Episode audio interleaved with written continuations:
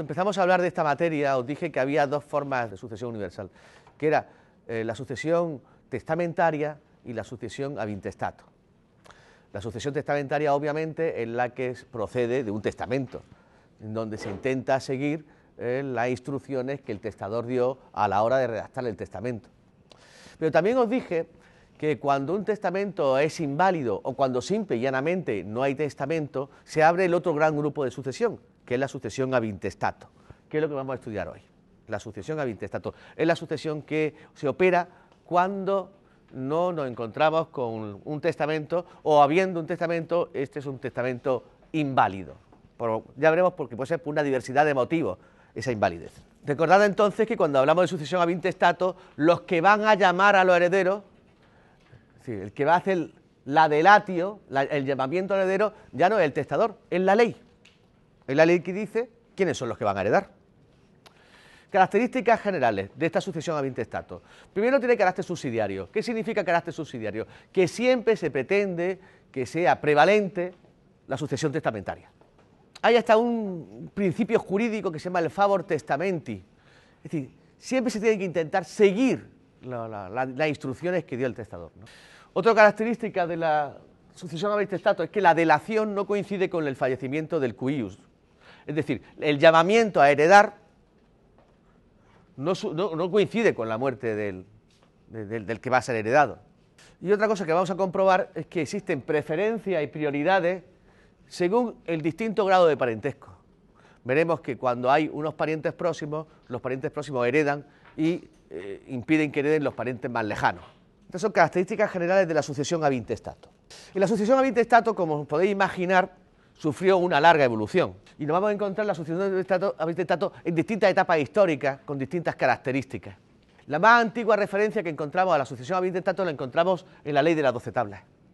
Esa ley muy antigua. En donde se habla que las personas llamadas a heredar serían primero los heredes sui. ¿Y quiénes son los heredes sui? Aquellos que se encuentran bajo la patria potestas del pater, a la hora del fallecimiento del mismo.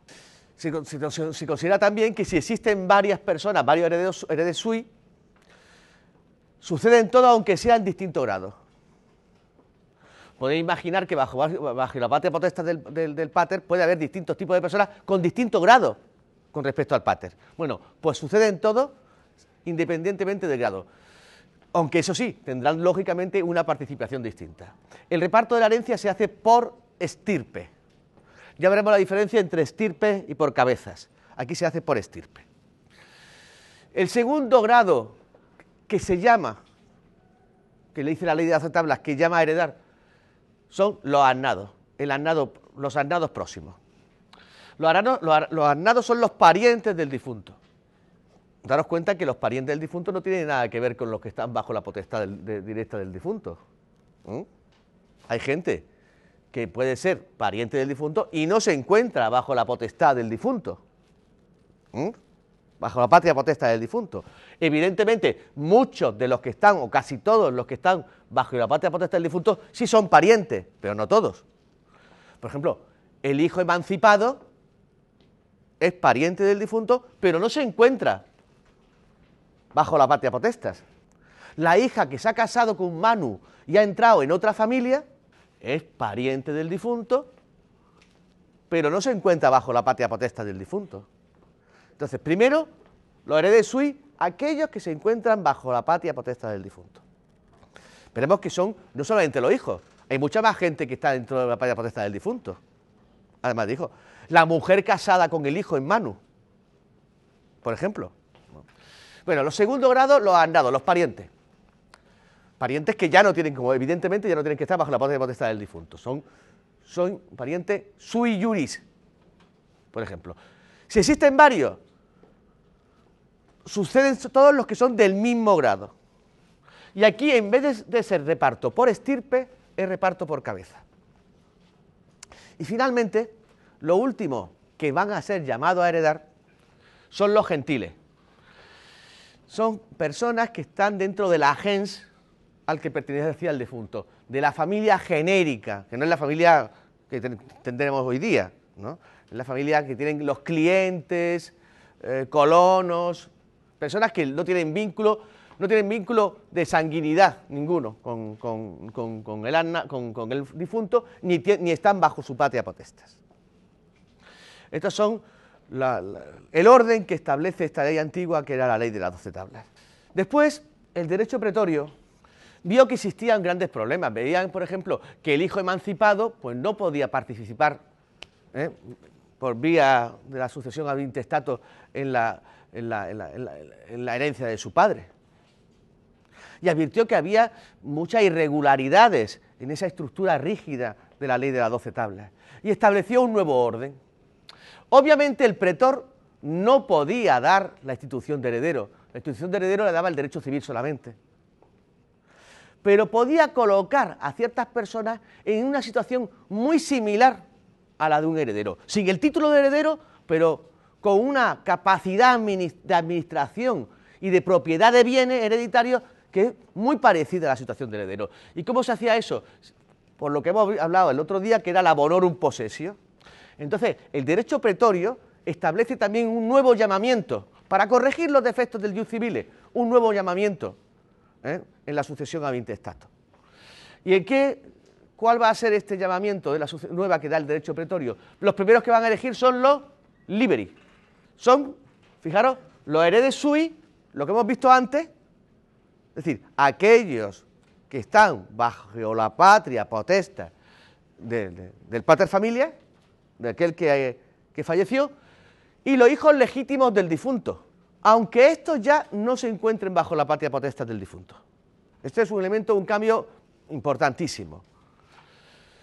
Aquí la distribución va a ser también por estirpe y evidentemente el grado más próximo va a excluir al grado más lejano. Daros cuenta, y ahora lo veremos, que para que se produzca que un heredero, un hijo legítimo, pueda participar dentro de este grupo de liberi en la la asignación del abonorum possessio, es decir, que el pretor le dé la posesión de los bienes hereditarios, claro, este sujeto que es un hijo emancipado, no se encuentra en las mismas condiciones económicas que un hijo que se encuentra todavía bajo la potestad.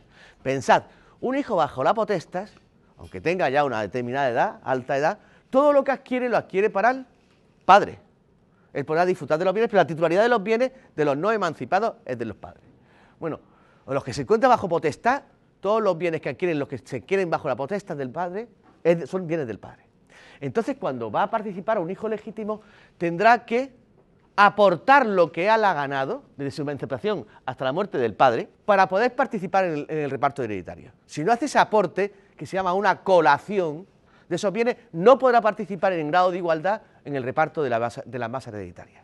El segundo grupo que, eh, que, adquiere los bienes, según el derecho pretorio, la un possessio, es la un possessio de legitimi, que eran los llamados anteriormente por el propio yo civil.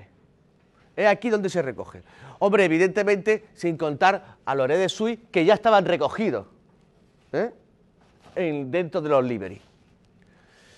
Y finalmente, el derecho pretorio otorga la bonorum possessio también, la denominada bonorum possessio undi cognati, ¿eh?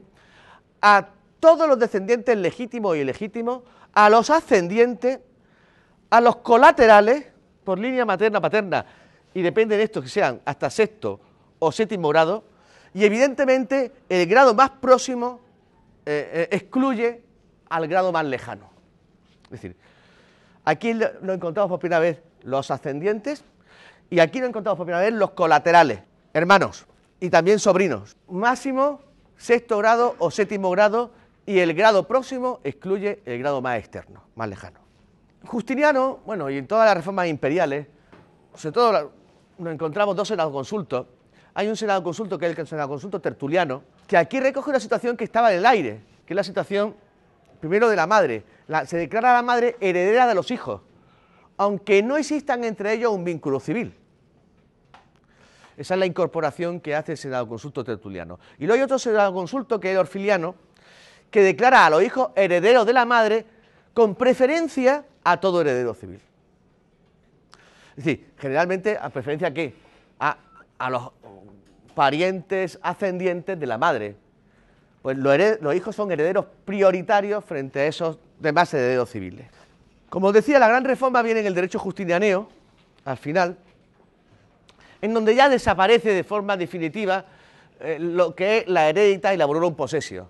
Es decir, ese sistema de derecho civil, que es la heredita, y ese sistema de derecho pretorio, que es la un possessio. Y es el sistema que tenemos actualmente. ¿Quién, ¿Quién hereda? Según cómo se hace el llamamiento en el derecho justinianeo, que es igual que en nuestro derecho actual. Primero son los descendientes, sin distinción de sexo, y el grado más próximo excluye el grado más lejano. Es decir, si tengo hijos, no heredan nietos. Si no tengo hijos, heredan nietos. ¿eh?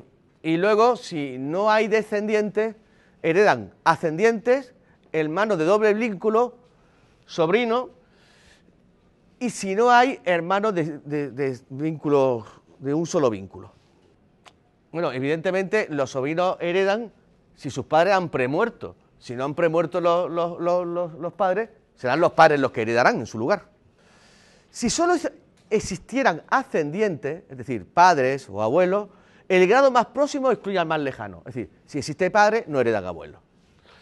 Si existen varios ascendientes del mismo grado, varios abuelos, se divide la herencia por estirpe y dentro de cada estirpe por cabeza. Es decir, eh, eh, estirpe materna, paterna, dos partes. Y dentro de esa parte puede ser que por la parte paterna haya dos personas y por la parte materna, eh, materna haya tres personas.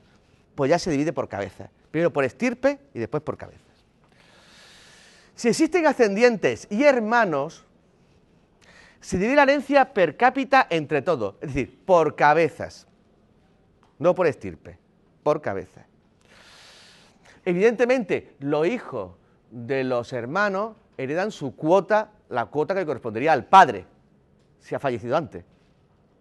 ¿Eh? Los sobrinos no participan en el reparto hereditario igual que una persona más, cada uno de los sobrinos, sino que todos ellos solo heredan la cuota que le podría corresponder al padre. Bueno, aquí lo pongo, los sobrinos heredan por estirpe la parte del padre o la madre que le corresponda. Eso es obvio. Bueno, esta estructura que veis de que es la gran reforma justinianea, miren varias novelas justinianeas, esta estructura de herencia obedece también porque cambió la familia. ¿eh? Daros cuenta que pasamos de una situación que hemos estado viendo antes de jus civiles, que era más de personas bajo la potestas, es decir, con algo de una sensación de poder del pater familia, de capacidad de poder político del padre familia, del pater familia, bajo la potestad del pater familia había mucha gente que no tenía ningún vínculo sanguíneo con el padre familia. Bueno, pues pasamos de esa concepción de la familia eh, arcaica, donde el padre de familia tenía ese poder político eh, frente a la gente que tenía bajo su potestad, a un desarrollo de familia mucho más sanguínea, que es la estructura final de la época justiniana, porque realmente es que la familia va cambiando a lo largo del tiempo. Y esta estructura de, sucesoria a justinianea es la que recoge nuestro actual Código Civil y los demás, los, diferentes códigos civiles europeos. A falta de los anteriores, el, Justiniano también decía que a falta de todos los que hemos visto hasta ahora, ¿eh? heredaban los hermanos de un solo vínculo, de padre y madre, los colaterales, siempre con el grado más próximo excluía el más lejano, y finalmente si faltaba todo esto, terminaba heredando el, fisco, el Estado. ¿eh? Igual que nuestro derecho actual, el fisco, el tesoro. Bueno, hasta aquí hemos estudiado lo que corresponde a la sucesión a 20 estatus. El orden que establece nuestro Código Civil, que es, como os decía, un orden idéntico al que he comentado en el derecho justinianeo, vienen a ser recogidos en el artículo 930 y siguiente. Dice, eh, la sucesión corresponde en primer lugar a la línea recta descendiente, ¿Mm? Los hijos y sus descendientes suceden a sus padres y demás ascendientes sin distinción de edad, sexo o filiación. Si no hay esta línea recta descendiente, se abre la línea recta ascendiente.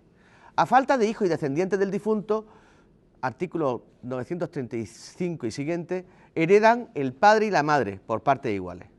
A falta de padre y madre sucederán los ascendientes más próximos. A falta de línea descendiente y a falta de línea ascendiente, ¿quién es llamado a heredar? La sucesión del cónyuge y los colaterales.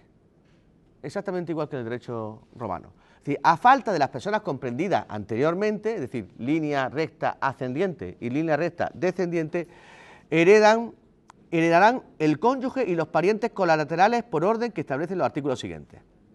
Bueno, hasta aquí la sucesión ab intestato. Ahora vamos a estudiar la otra sucesión, que es la sucesión testamentaria. Es decir, aquella sucesión en donde el, difunto ha tenido la precaución de hacer previamente un testamento. Y encima es un testamento que ha hecho conforme a la normativa que hay específica para hacer testamento. Siempre hemos dicho que existe una prevalencia, ¿eh? se intenta dar valor a la sucesión testamentaria frente a la sucesión ab intestato. Bueno, el testamento. ¿Qué es el testamento? Es un acto unilateral, obviamente, personalísimo, no puede, delegarse el testamento. solemne, veremos que requiere una serie de elementos formales sin, los cuales no tiene validez, irrevocable, a voluntad, a voluntad de aquel que lo hizo y en cualquier momento. Eh, evidentemente, para que uno pueda hacer el testamento, veremos que hace falta que tenga una suficiente capacidad jurídica y capacidad de obrar. Si no, no puede hacer ese testamento. Eh, ¿Y qué es la clave del testamento? Lo he dicho ya en varias ocasiones. la institución de heredero. ¿eh? Un testamento, no existe testamento sin institución de heredero. ¿eh? El nombramiento de heredero, que puede ser uno o varias personas. Y luego, junto a ese elemento nuclear, ese elemento clave que es la institución de heredero, el, testamento suele también em, contemplar, incluir otra serie de elementos o de cláusulas testamentarias que no, son, que no es la institución de elementos como podrían ser los codicilos, los legados y los fideicomisos. Son elementos que pueden o no pueden estar en el testamento y que su validez va a depender de la validez del testamento. Y, y luego algo importante, que es un, acto unilateral y es mortis causa. ¿Qué significa? Que los efectos del testamento siempre son a la muerte del sujeto que lo ha testado. ¿Eh? Cuando hablamos de testamento vamos a ver que tenemos que tener dos cosas muy en cuenta. Lo que se llama la testamento actio la testamento factio activa y la testamento factio pasiva. La testamento factio activa es la capacidad jurídica ¿eh? para hacer un testamento. Actitud que debe tener el, sujeto, entonces se llama, hace falta que sea libre, ciudadano romano y después pater familia. Actitud para tener heredero, ¿eh? Es decir, para redactar el testamento. Y la testamento factio pasiva, os decía, es la capacidad para ser nombrado heredero para ser instituido heredero, ya sea por sucesión a intestato como por sucesión testamentaria. Eh, esa capacidad para ser nombrado heredero se tiene que tener en la sucesión a intestato pues desde la delatio, es decir, desde la llamada a los herederos hasta la aditio, que es hasta la aceptación de la herencia. Y, cuando la sucesión no es por vía intestato, sino que es por vía testamentaria, esa testimantio factio pasiva, esa capacidad para ser nombrado heredero, se debe tener en el momento de la redacción del testamento y desde la delatio, es decir, desde la llamada hasta, hasta, hasta la aditio, hasta la aceptación de la herencia. Os he dicho que el elemento clave de un testamento es la institución de heredero y que no hay testamento válido si no hay institución de heredero. Entonces, ¿qué riesgo hay? El riesgo que hay es el siguiente, que tú nombres un heredero en un testamento, pero ese heredero por cualquier motivo, imaginaos porque fallece o porque cae en, una enfermedad incapacitante, a la hora de abrirse el testamento, ese testamento no sea válido porque el heredero que tú pusiste no tiene capacidad jurídica para, heredar. O bueno, o ya ha fallecido simplemente. Y entonces eso, ¿qué produciría? La nulidad testamentaria, la nulidad del testamento y la apertura de la sucesión a intestato. Entonces, os he dicho, la clave está en un testamento en la institución de heredero. Ahora, ¿qué ocurre? Que si eh, desde que tú redactas el testamento hasta que éste se abre, puede pasar mucho tiempo. Y ese heredero al que tú has instituido puede ocurrirle alguna cosa que después no le permita tener capacidad jurídica para aceptar, para ser nombrado heredero. Entonces, ¿qué, se puede hacer en el testamento? Nombrar sustituto. De esta manera te garantiza que el testamento, por un motivo o por otro, va a tener capacidad de ser eficaz. Y las sustituciones nos vamos a encontrar tres grandes, tres grandes grupos de sustituciones, lo que se llama la sustitución vulgar, la sustitución pupilar y la sustitución cuasi pupilar. La sustitución vulgar es, donde, es aquella en donde se nombra un segundo o, un tercer heredero para el caso de que el nombrado en primer heredero no quiera o no pueda aceptar la herencia. Si no quiere o no puede aceptar la herencia, esta persona que yo nombré como heredero, antes de que se abra la, el testamento, la sucesión a mi intestato, nombro a Menganito. Y si no, a otra tercera persona. ¿Entendéis? Sustitución vulgar. La sustitución pupilar es que cuando el padre familia ha nombrado como heredero a un hijo impúber. ¿Y qué hace? Que hasta que no sea puber no puede tener la capacidad de aceptar o no la herencia. No tiene la testamento fastio pasiva.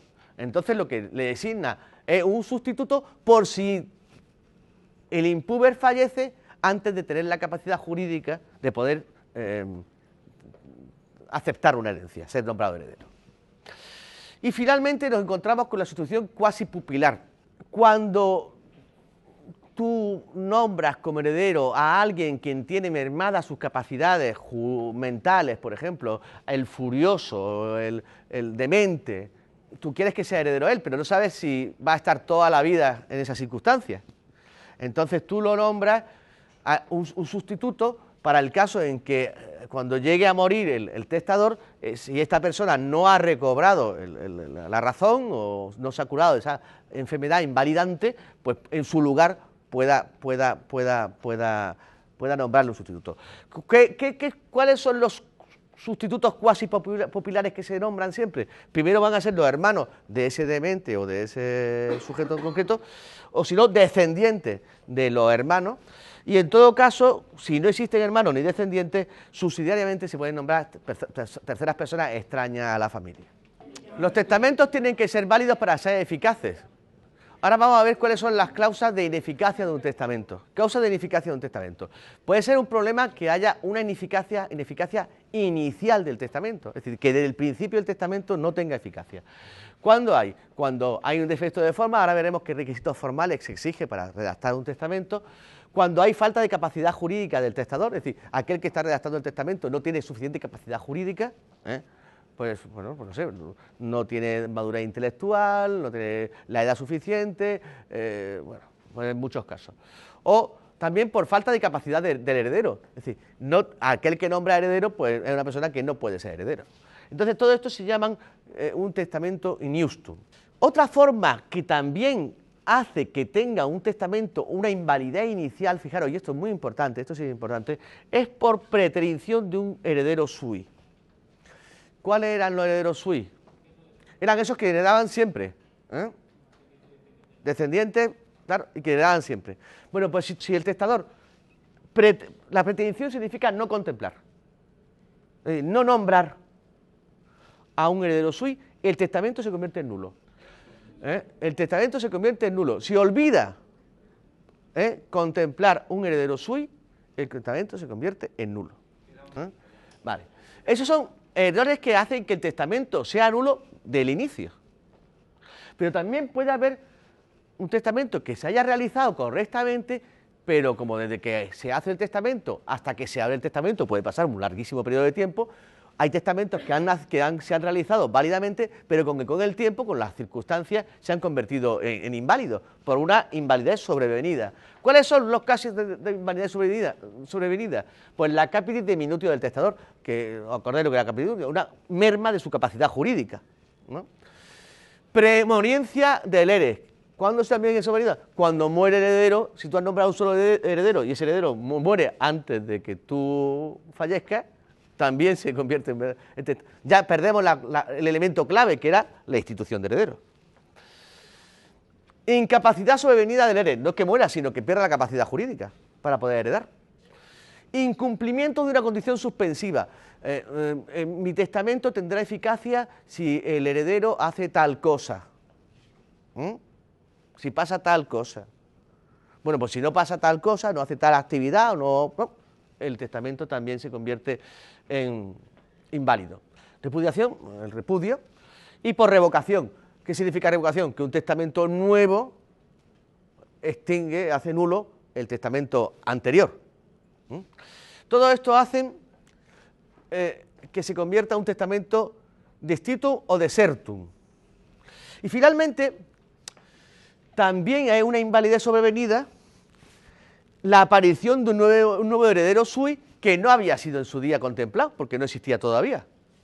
Hemos dicho que eh, tienen que estar contemplados en los testamentos todos los herederos sui, sí o sí. ¿Eh?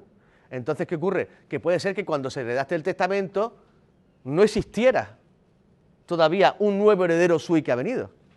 Y ese nuevo heredero sui que ha venido, que ha surgido, puede hacer invalidar el testamento y entonces se va a llamar un testamento ruptum. Lo que os dais cuenta es que lo que se habla es que necesariamente hay una serie de personas que tienen que estar contempladas. la ley inicialmente al padre de familia se le permitía que pusiera en el testamento lo que quisiera. No había límite, ni tenía ningún tipo de restricción a la hora de redactar un testamento. Claro, esto eh, se, vio rápidamente que era una situación injusta, porque el pater familias, pues a veces el testador, el testador cuando hacía su testamento, pues ignoraba a gente que debería, se consideraba que social y eh, por humanidad tenían que estar por fuerza contemplados. Entonces nos vamos a encontrar una evolución en donde se van restringiendo cada vez más esa capacidad libérrima que tenía el testador a la hora de poner lo que quisiera en el testamento y van a ir poco a poco indicándole personas que necesariamente tienen que estar contempladas en el testamento. Eso es lo que se llama la sucesión necesaria, es decir, personas que inevitablemente tienen que estar contempladas en el testamento. El que estén contempladas en el testamento no significa que tengan que heredar, pero que tienen que estar mencionadas en el testamento. Así nos encontramos una evolución también eh, de esa sucesión que se llama la sucesión necesaria. Primero, en el Ius Civile descubrimos que eh, tienen que estar contempladas necesariamente en el testamento lo que son los herederos, sui, lo que hemos visto antes, ¿no? Eh, en estos, a estas personas que son los herederos sui, hay que mencionarlo siempre, ya sea para instituir los herederos o para desheredarlos. Lo que no se puede hacer es ignorarlos del testamento, tienen que ser mencionados. ¿Qué ocurre si se olvida, si no se contempla, si no se nombra ninguno uno de los herederos sui. Eso se llama que se ha preterido. ¿eh? ¿Qué pasa ante la preterición de un heredero sui? Nos encontramos dos supuestos. Si el, que ha sido preterido, preterido ha sido un heredero sui varón de primer grado, el testamento se convierte automáticamente en testamento nulo y se abre automáticamente la sucesión a intestato. Obviamente, ¿qué ocurre cuando se abre la sucesión a intestato? Que todos los bienes van a ir precisamente a estas personas, a los que son descendientes suyos en primer grado. Recordad que esos eran los primeros que se ponían. Otro supuesto que puede ocurrir que sea un, el que se preterido, un suis mujer o un varón, pero en este caso de segundo grado. Entonces, se puede rectificar el testamento y aparte eh, concurren estas personas con el resto de herederos como si fuese más, se le entiende como puesto ¿eh? dentro del testamento, aunque no esté contemplado. Eso que hemos visto es el orden de llamada que hacía, es decir, el orden por el cual necesariamente las personas que estaban inevitablemente contempladas en el jus civile que tenían que estar eh, comprendidas dentro del testamento. Bueno, el derecho pretorio también modificó e indicó qué personas que necesariamente debían estar dentro del, testamento y dieron una serie de pautas. Eh, eh, decía que tenían que estar todos los liberis. Los liberis, recordáis, lo hemos dicho antes, eran sus descendientes, ¿eh? estuviesen emancipados o no. Eh, tenían que estar contemplados y si podían estar contemplados, pero podían ser contemplados como herederos o como para desheredarlos. se podía hacer una desheredación innómine para los varones, es decir, si tú desheredabas a los varones tenías que poner el nombre de cada uno de ellos y decir que lo desheredabas a las mujeres se le podía desheredar en bloque. ¿eh? Eh, y a, esta gente se le daba entonces la un punsesio cum re, es decir, eh, la posibilidad de poseer los bienes hereditarios con capacidad, es decir, a los que no estaban contemplados, me refiero a los que no venían contemplados, se le podía dar esa un possesio, que era la posesión de los bienes hereditarios de una porción de los bienes hereditarios como si fuese heredero, esperando que con el paso del tiempo se hiciera la usucapio hereditatis y heredaras de forma definitiva la propiedad de esos bienes de que, tú tenías que haber estado dentro del testamento, pero que no estabas. Eh, y el testamento entonces no se anula. ¿Veis la solución que da el pretor? Dice, cuando uno de estos liberi no está, el pretor le da esa bonorum possessio cum re, la posesión de los bienes, una porción de la que le corresponda, de los bienes hereditarios, que lo posea, va a tener unos interdictos para defenderse eh, de, la, gente que pretenda quitarle la, posesión de esos bienes y va a pasar, va a conseguir que con la usucapio hereditatis, que es breve, por otro lado, eh, terminar adquiriendo la propiedad de esos bienes. Y así no hacía falta, como pasaba en el jus civile, eh, que se rompía el testamento. Finalmente, en el derecho justinianeo hay unas leves reformas con respecto a la mm, sucesión necesaria y la que se explica más claramente en la novela 115, en que habla en que la omisión o deseación de descendientes es solo lícita por ingratitud. Si no es por esta causa de ingratitud, no se puede utilizar. De todas formas, es muy pintoresco ver el, el amplio desarrollo de este tipo de argumentos. ¿no?